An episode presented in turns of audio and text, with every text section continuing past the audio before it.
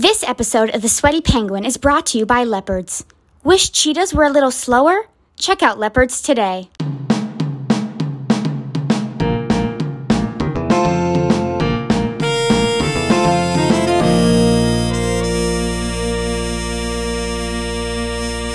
Welcome to episode 21 of the Sweaty Penguin, Antarctica's hottest podcast. I'm your host, Ethan Brown. To kick off season two today, we are going to talk about ADHD, something I can guarantee you'll think you have if you take this quiz. During this test, you will be asked to keep your own score, giving yourself one point for each yes. Does that sound like far too much work? Give yourself one point. If you missed what I just said, and so you plan to give yourself a point for every question because you think there's a prize for the highest score, give yourself a point. You can track your score with a pen and paper. If you instantly decided that's too much bother, I'll just remember, give yourself one point. Okay, what's the high score on this thing? Because I already have about 8,000 points. To be fair, the quiz is advertised as unofficial and isn't meant to be actual medical advice, but I have to say, it's a little disappointing that a quiz for ADHD took over a minute to get focused and start asking actual questions. ADHD stands for Attention Deficit Hyperactivity Disorder, and depending on whether you ask the American Psychiatric Association or the CDC, somewhere between 5 and 11% of US children have it and increasingly, doctors and scientists are publishing research with findings like these. Polycyclic aromatic hydrocarbons, usually shortened to PAH, are a component of air pollution, and new research suggests they may raise the risk of ADHD in children whose mothers are exposed to them. Local scientists say they've found a link between exposure to lead and an increase in ADHD symptoms. Parents and pediatricians are riveted on a major study out tonight which finds a possible link between common pesticides and attention deficit hyperactivity disorder, ADHD. It's true. While not the only cause, several toxins have been linked to ADHD, and that creates a real issue for individuals with ADHD who often face academic, occupational, and social challenges, for marginalized communities which often face higher exposure to pollutants and lower access to diagnosis, treatment, and support, and for the economy which faces ADHD associated costs in the billions of dollars. So, today, since October is ADHD Awareness Month, we'll break down why and to what extent the environment contributes to ADHD, what impacts ADHD is having, and how we might improve. But first, since there's a lot of misconceptions about this, let's talk a bit about what exactly ADHD is. Attention Deficit Hyperactivity Disorder, or ADHD, is a neurodevelopmental disorder as defined by the American Psychiatric Association in the Diagnostic and Statistical Manual, or DSM. ADHD is currently diagnosed in both children and adults based on the symptoms of inattention and hyperactivity or impulsivity. American Psychiatric Association, you are really playing it fast and loose with the acronym DSM. I mean, you're one B away from your manual being sold out on Amazon to a bunch of Fifty Shades of Grey fans trying to do research for their fanfiction novels so they don't get criticized for being inaccurate and problematic. ADHD is one of the most common neurodevelopmental disorders found in children. It's usually noticeable by age 7, though symptoms can appear earlier, and they often extend into adulthood. As the name states, there's two big categories of symptoms attention deficit and hyperactivity or impulsivity, and depending on the patient, those symptoms can appear in a few different ways. Not everyone with ADHD has the same symptoms. In fact, ADHD diagnoses are separated into three presentations primarily inattentive, primarily hyperactive or impulsive, and combined type. Different patients can exhibit more of the inattention symptoms, more of the hyperactivity and impulsivity symptoms, or some combination. People with the predominantly inattentive presentation see symptoms such as difficulty with focus, organization, following instructions or attention to detail, forgetfulness, losing things, and avoiding or disliking tasks requiring sustained mental effort. You might have heard of this presentation being referred to as just ADD, which was the official name for ADHD until 1987 when the DSM revised it to reflect the prevalence of patients with hyperactivity. Unfortunately for medical practitioners, the new name didn't really stick, sort of like changing IHOP to IHOB or changing Harry Potter to Daniel Radcliffe. But I guess struggling with acronyms isn't anything new for the DSM. The predominantly hyperactive or impulsive presentation carries several other symptoms, such as fidgeting, squirming, restlessness, excessive and uncontrolled talking, difficulty taking turns or sitting still, and acting as if driven by a motor. The combined presentation would be a mix of symptoms from the inattentive presentation and the hyperactive or impulsive presentation. People with ADHD also often have coexisting conditions, such as learning disabilities, anxiety, or depression. Now, for anyone listening who hasn't been diagnosed with ADHD, I'm sure you're thinking, wait, I do most of these things. And a year and a half ago, I had that exact thought too. So I got a professional neuropsychological test and found out that one, I'm terrible at drawing trapezoids, two, the red circle was supposed to be in the top left corner, and three, even though I experience many of the ADHD symptoms, I don't actually have ADHD. So I understand why the actual ADHD diagnosis can be confusing, and why some people voice the misconception that ADHD is an excuse, or all children are like that. But according to Dr. Stephen Kurtz of the Child Mind Institute, there is a key difference between people who have ADHD and people who don't. All of the things that we call symptoms of ADHD, things that relate to being inattentive, things that relate to being very active, things that relate to being impulsive, happen to all kids as part of normal development to some extent or another. And in fact, they happen to all adults uh, to some extent or another. But the thing to remember is that for kids who end up with a diagnosis of ADHD, these things happen about three times more intensely, three times more frequently, and with much, much more impairment. Certainly, we've been to lectures or meetings uh, where we've been spaced out for a minute or two. But imagine being inattentive enough that you miss key material and can't keep up with work, or it interferes with social relationships because you're really not paying attention enough to what the other person is saying. And that's really striking. So, if you're wondering if you have ADHD, you can absolutely take a neuropsychological test like I did and find out. Though be sure it's a real test and not an internet pick your favorite Disney princess and we'll tell you if you have ADHD quiz. But either way, it's important to realize that for people with ADHD, these symptoms are significantly more pronounced. So, what causes ADHD? First, I want to go over what doesn't cause it because there are quite a few misconceptions there, too. Today, we'll be talking about SpongeBob SquarePants and why researchers think that this particular show might be one of the major causes of ADD in young children. The research done by the University of Virginia in Charlottesville tested four year old volunteers with following rules, delayed gratification, and remembering series of numbers. One test even challenged the children to resist eating goldfish crackers for five minutes. No surprise, this goldfish challenge was also a killer for the SpongeBob group.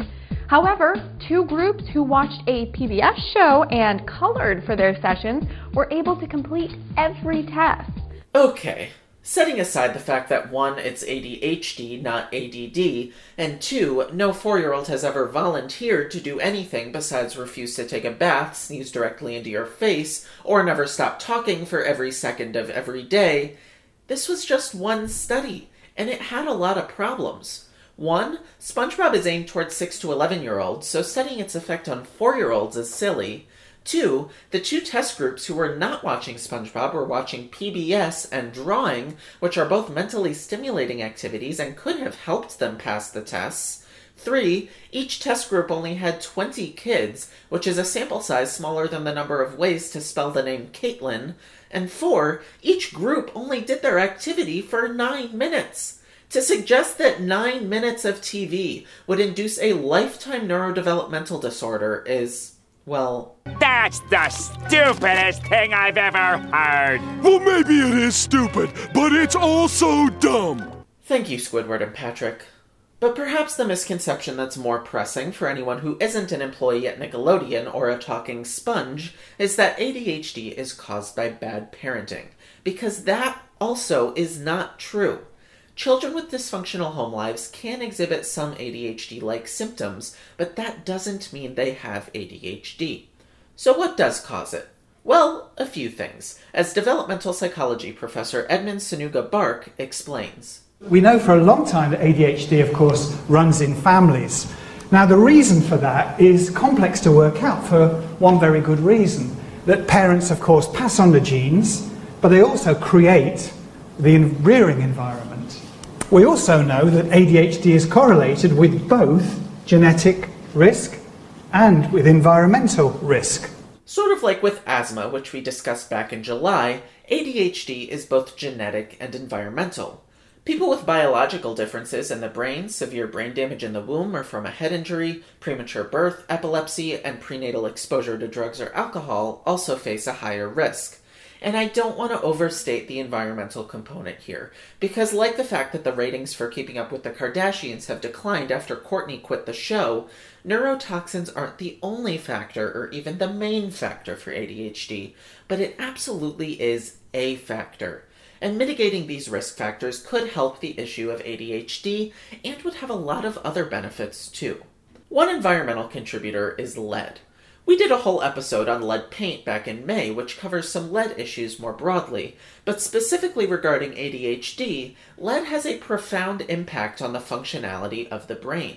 Okay, so neurons have a long tail called an axon at one end and branch like structures called dendrites at the other. In order for neurons to maintain a strong connection, the axon needs to know that the dendrite is receiving its messages. We're getting a message. So the dendrite produces a molecule that lets the axon know it's being heard loud and clear. Copy that axon. Message received. That molecule is called BDNF. In order for the cell to produce BDNF, it needs calcium. But when lead's present, it jams the door, preventing calcium from entering and keeping BDNF from being made. That means that the connections between brain cells start to wither. And the only thing more troubling than lead withering the connections between brain cells is the fact that the axon makes the dendrite tell it every single time it receives a message. Seriously, axon, maybe the dendrite is doing homework. Maybe it's taking a shower. Maybe it's, God forbid, hanging out with its friends. I don't know. But if this relationship is going to work, you're going to need to loosen your grips, Axon, and have a little trust. Because the dendrite isn't cheating on you, it just has a life outside of responding to your messages. And you need to respect that, stop being so controlling, and get a damn life of your own. So, lead is really dangerous for the brain, for adults, and especially for children whose brains are making and removing new connections at much faster rates. And lead can, as we've discussed, be found in the paint of any home built before 1978 in the US, but it can also turn up in drinking water, soil, toys, jewelry, ceramics, cosmetics, and even some imported spices and candies. Another environmental contributor is mercury, which we discussed just a few weeks ago. Mercury is fat soluble, and the brain is 60% fat, except, of course, for your mama's brain, which is so fat that when the doctors took an MRI, the file was so big that it didn't fit on their hard drive. So when mercury enters the brain, it interferes with cell processes and causes DNA damage. And for fetuses, it actually interrupts the growth cones of the neurons, all of which can lead to ADHD. Mercury can be found in fish, old light bulbs and thermometers, cosmetics, jewelry, and dental amalgams, to name a few sources. Another set of neurotoxins are benzene, toluene, ethylbenzene, and xylene, typically shortened to BTEX. BTEX can occur naturally via volcanoes and forest fires, but increasingly enter the atmosphere through crude oil, natural gas, cigarette smoke, and other petroleum products such as gasoline. And ingesting BTEX pollutants is extremely dangerous. Just ask this guest from TLC's My Strange Addiction. Teresa has been addicted to smelling gasoline for over 30 years. She takes a sniff every 10 minutes and even wakes up in the middle of the night for a fix. Teresa was only 13 years old when her dad asked if she wanted to smell his gas can. I smelled it that one time, and that was all it took. I'm sorry. Did he just say that her dad asked her if she wanted to smell his gas can? I'm not a parent, but I don't think there's anything worse you could say to a 13 year old child besides, Do you want to touch my tailpipe? or Let's watch Wet Hot American Summer.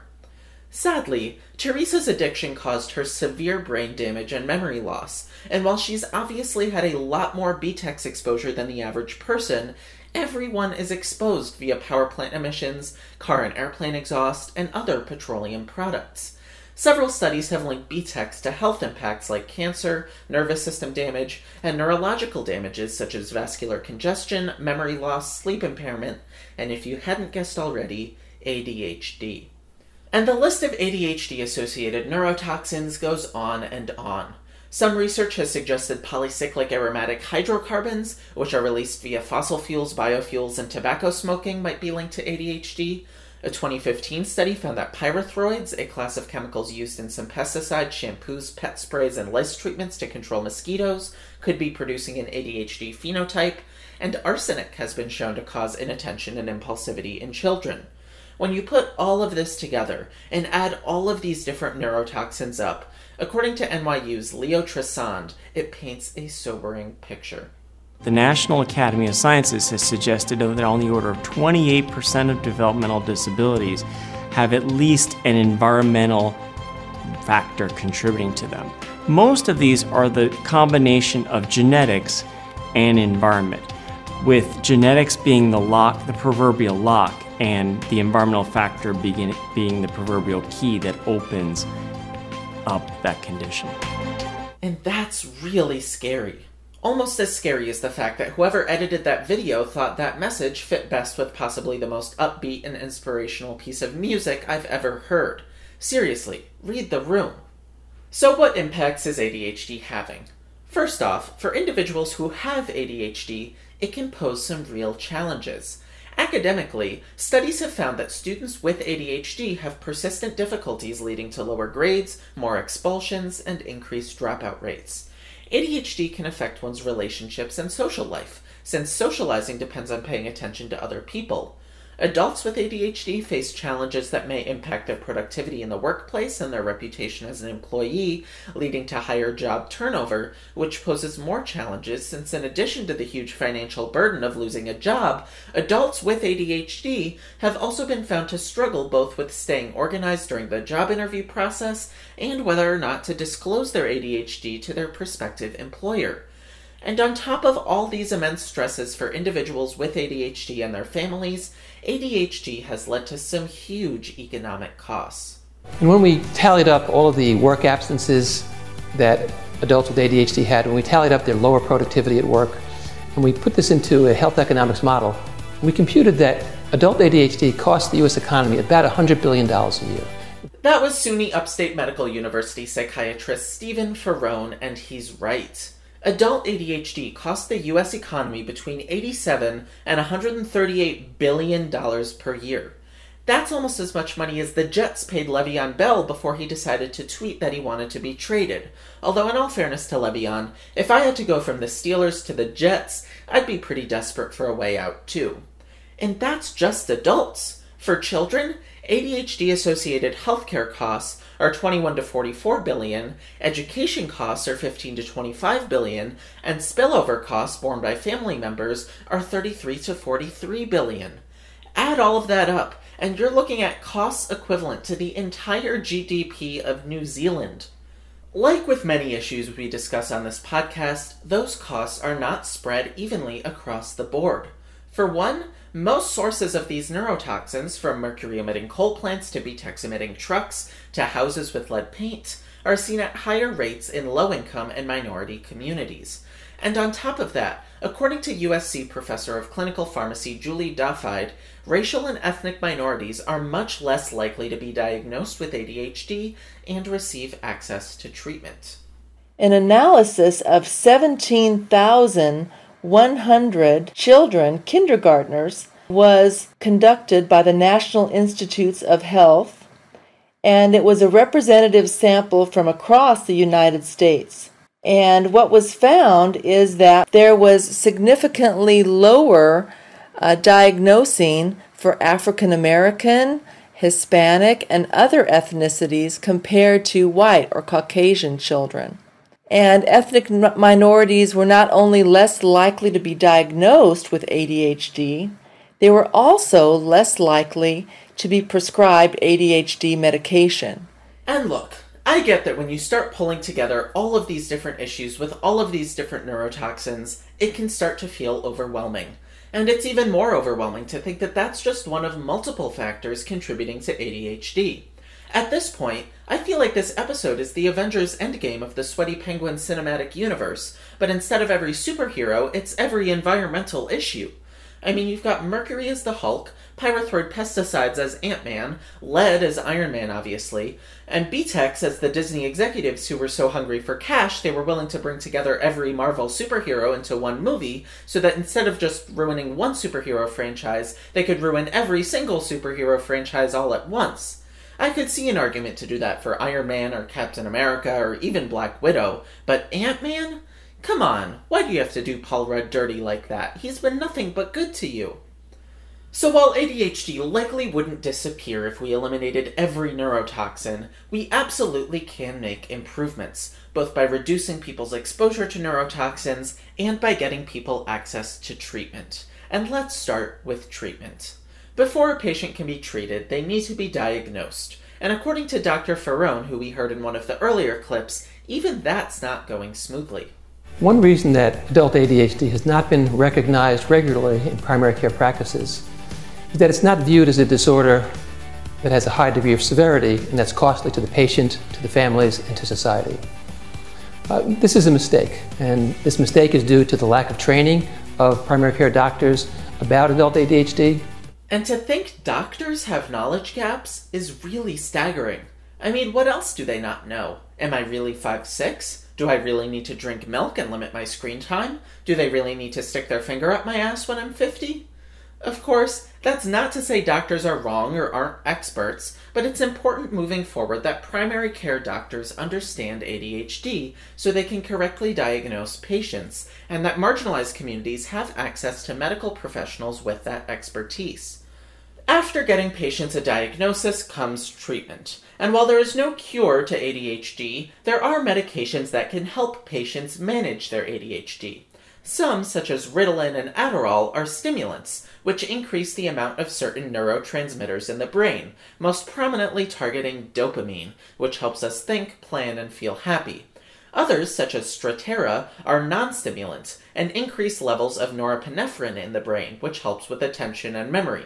There's actually quite a bit of controversy surrounding whether or not medications are overprescribed due to people without ADHD who want the medications for recreation getting their hands on them, or underprescribed due to ADHD being underdiagnosed and undertreated, particularly in marginalized communities.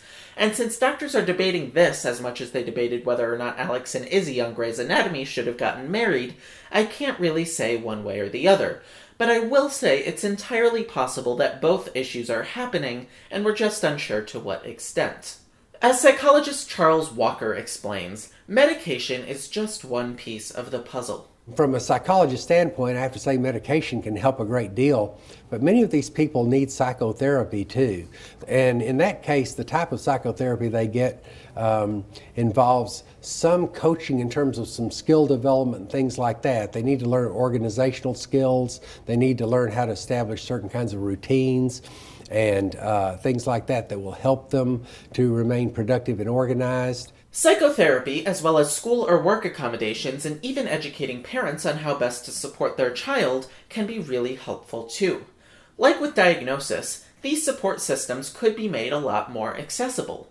According to the American Psychological Association, African Americans are 7.3 times as likely to live in high poverty neighborhoods with limited to no access to mental health services as their white counterparts. Since ADHD is both an individual and familial challenge and a significant economic cost, providing that access to low income and minority communities could go a long way. Beyond treatment, we can also talk about how to mitigate these neurotoxins, which could reduce ADHD prevalence and would absolutely have a host of other environmental, economic, and health benefits individuals can take some actions, like not eating fish bigger than the size of your plate to avoid mercury, prioritizing walking, cycling, public transit, or electric cars, particularly in urban areas, to avoid BTEX pollution, and not sucking on lead paint chips. But ultimately, a large portion is out of people's control, particularly for marginalized communities who might, for example, live downwind of a coal plant or have contaminated drinking water. Because of that, mitigating each toxin takes a much larger effort on the policy side. Luckily, there is a lot we can do. In our lead paint episode, we discussed ways governments can help test homes for lead and either mandate support or financially incentivize landlords to remove or seal off lead paint in their properties to make sure tenants aren't hit with a hike in rent. In our mercury episode, we discussed ways coal plants and artisanal gold mines can cut mercury emissions and how countries can work together through treaties to make reductions. For mercury and for BTEX and PAHs, a transition away from energy sources like coal, oil, natural gas, and biofuel that release these pollutants would, of course, make a huge difference too. And as we've talked about as recently as two weeks ago, the transition to renewable energy has a host of benefits beyond just limiting neurotoxins, and is increasingly the most economically and environmentally viable path forward. And of course, it would take a lot longer than 30 to 40 minutes to adequately cover all the ways we could mitigate every single neurotoxin, so I won't attempt to do that today. But if there's one thing to take away here, it's that even if the environment isn't the sole cause of ADHD, and a significant portion is genetic or biological, neurotoxins are absolutely a factor, and improving access to diagnosis, treatment, and support, and curbing neurotoxin exposure would absolutely make a difference. Because otherwise, we'd be stuck on the same path we're on now, with hundreds of billions of dollars in annual economic costs hitting marginalized communities the hardest, and children and adults with ADHD struggling at school, at work, and socially. And if we were to stay on this trajectory, that would be, well, the stupidest thing I've ever heard. Well, maybe it is stupid, but it's also dumb. Do you wish lions were better at hide and go seek? If so, leopards are for you. But due to habitat loss and poaching, leopards are listed as vulnerable by the International Union for Conservation of Nature, and some species like the Amur leopard in eastern Russia and Korea are critically endangered. Or maybe they're just really, really good at hiding. Either way, time's running out, so get your leopard today.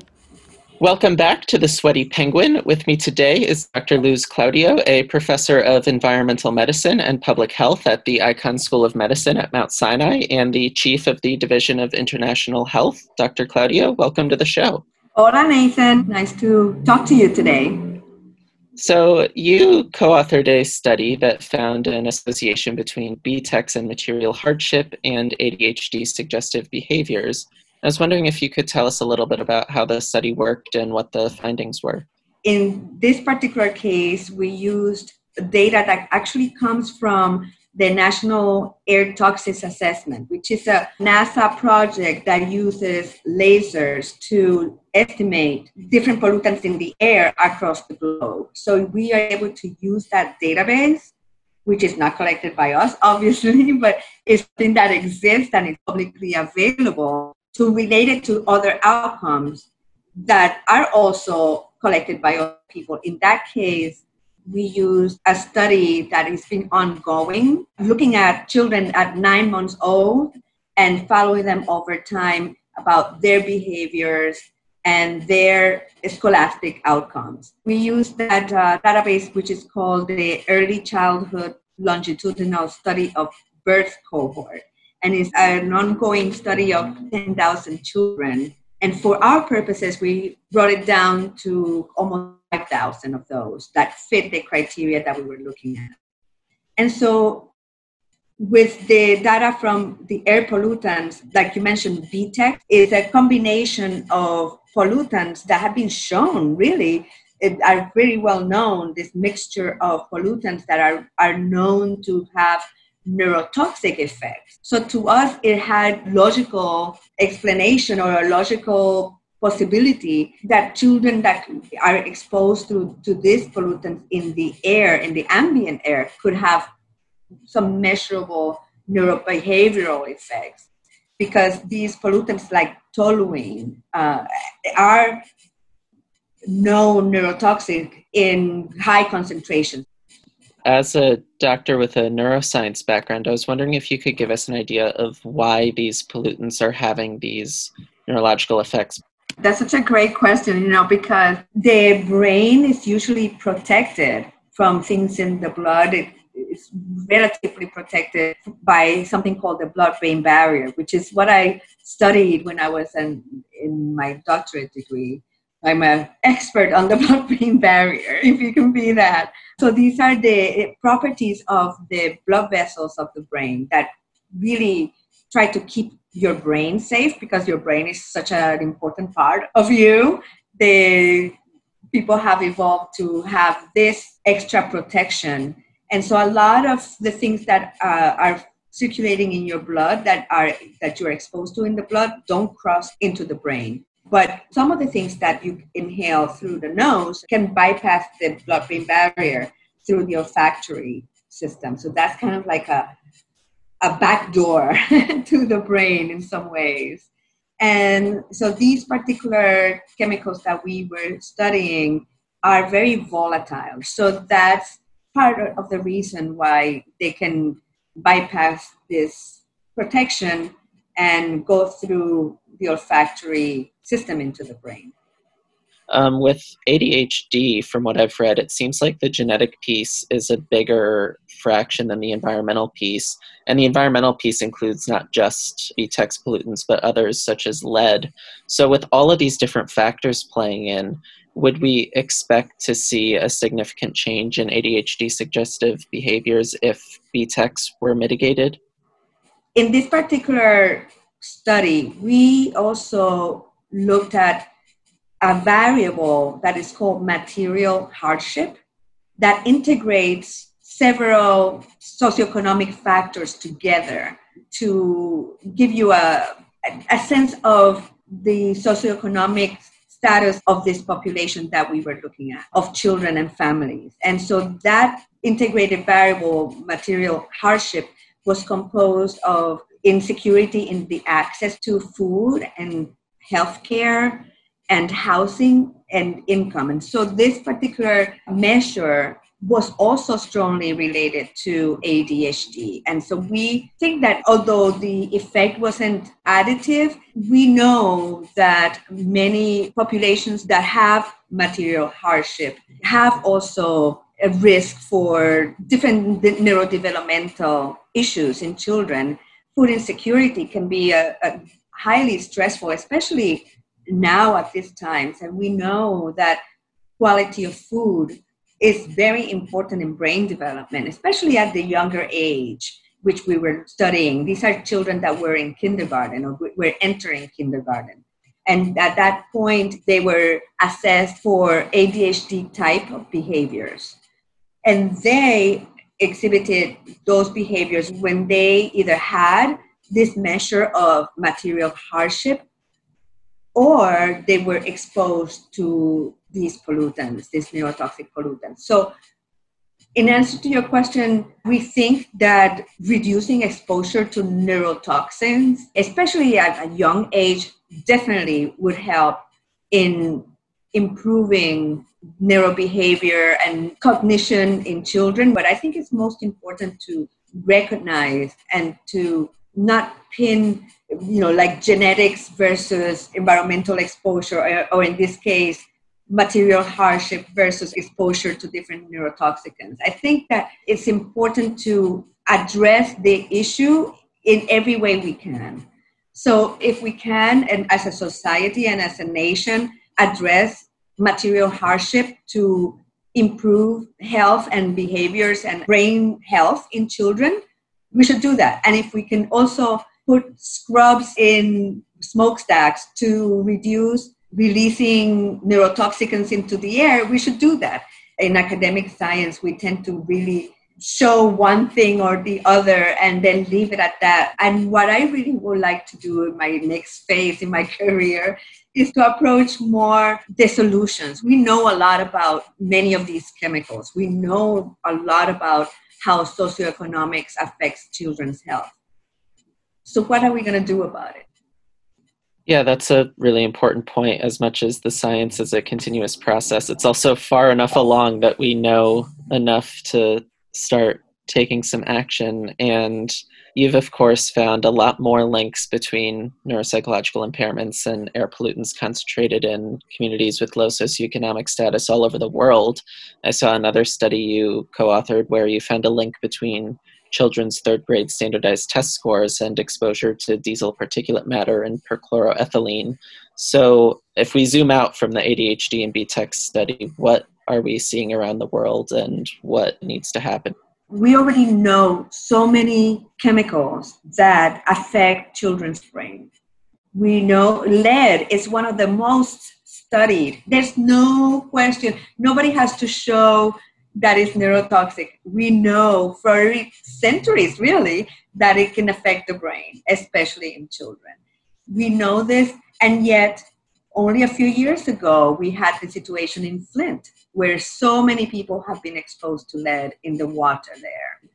And so, having the political will, the community engagement, the industry's commitment to reducing neurotoxic releases into the environment so that we can protect children's brain is it would be amazing if we could do that and somehow especially when it comes to minority communities that tend to be most affected by these things. We can talk about this in the us we have done a lot of studies in the us about this.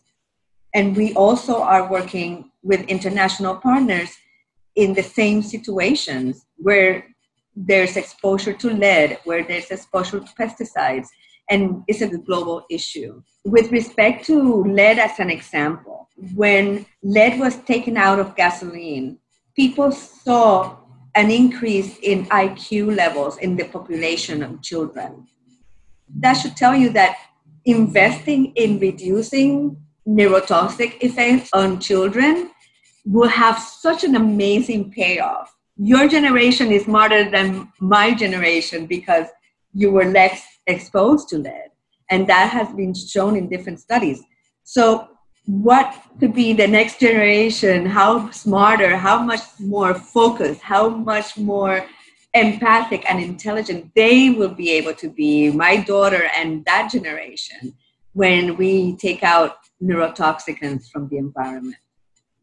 Yeah, I'm sure it would make a really big difference. So, in terms of moving forward and creating awareness for these issues, I know part of the issue seems to be that there's just a lot of misconceptions out there about what some of these neuropsychological impairments are. So, how do we improve the diagnosis of these things? How do we create the awareness that these are actual issues and but keep the nuance because these are this is a very nuanced topic.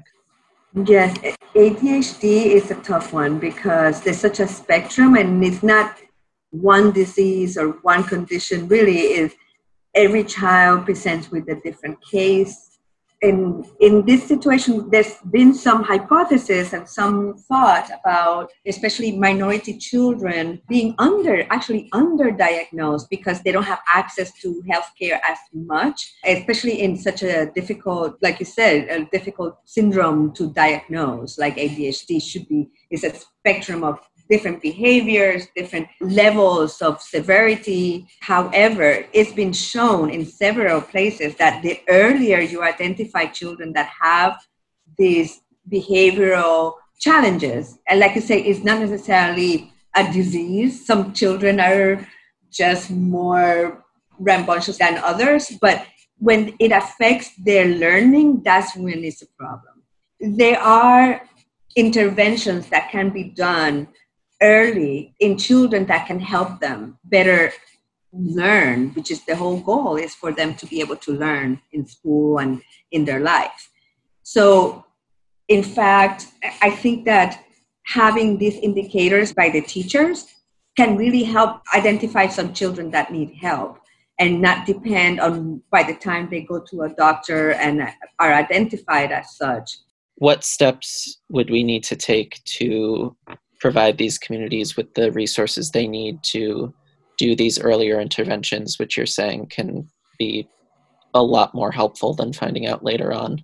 That's a really fantastic question, and it touches on what I would like to see in terms of helping improve the neurological health of children. And there needs to be a lot more integration between the school system and the health system in some cities and states, there's more collaboration in terms of whether this is an issue of the Department of Health or the Department of Education. How can those two departments, sometimes they don't really talk to each other so well. And so I would like to see more improvement in that, where if a teacher has the time, like you said, especially in minority communities or in schools that are strapped, there's very large school sizes and teachers barely can keep up with what they have to do every day, let alone trying to see whether some children are having hyperactivity or attention problems. But if there was an easier way to facilitate teachers observations and communication to the health system, a physician or other healthcare provider who can assess the child more deeply. I think that would make a huge difference in, in, in trying to identify what children, who, who needs the most help and who can be helped early on so, so they can you know, be ready for learning in school. I, I am really excited about your podcast and how you address environmental issues, which is really the most important challenge that we have that your generation is facing, including COVID, including all of these health challenges and threats to our environment and our health. And so I encourage you to visit my website, drluzclaudio.com and look at some of the internship opportunities we have available and also to learn more about the work that we do in environmental health. Dr. Claudio, thank you so much for joining us. Thanks, Ethan. So fun to talk to you. This wraps up episode 21 of The Sweaty Penguin. If you haven't already, don't forget to subscribe. And if you're a fan of the show, please tell a friend about it or leave us a rating and a review on Apple Podcasts so more people find the show. Thanks for listening, and I'll see you next week.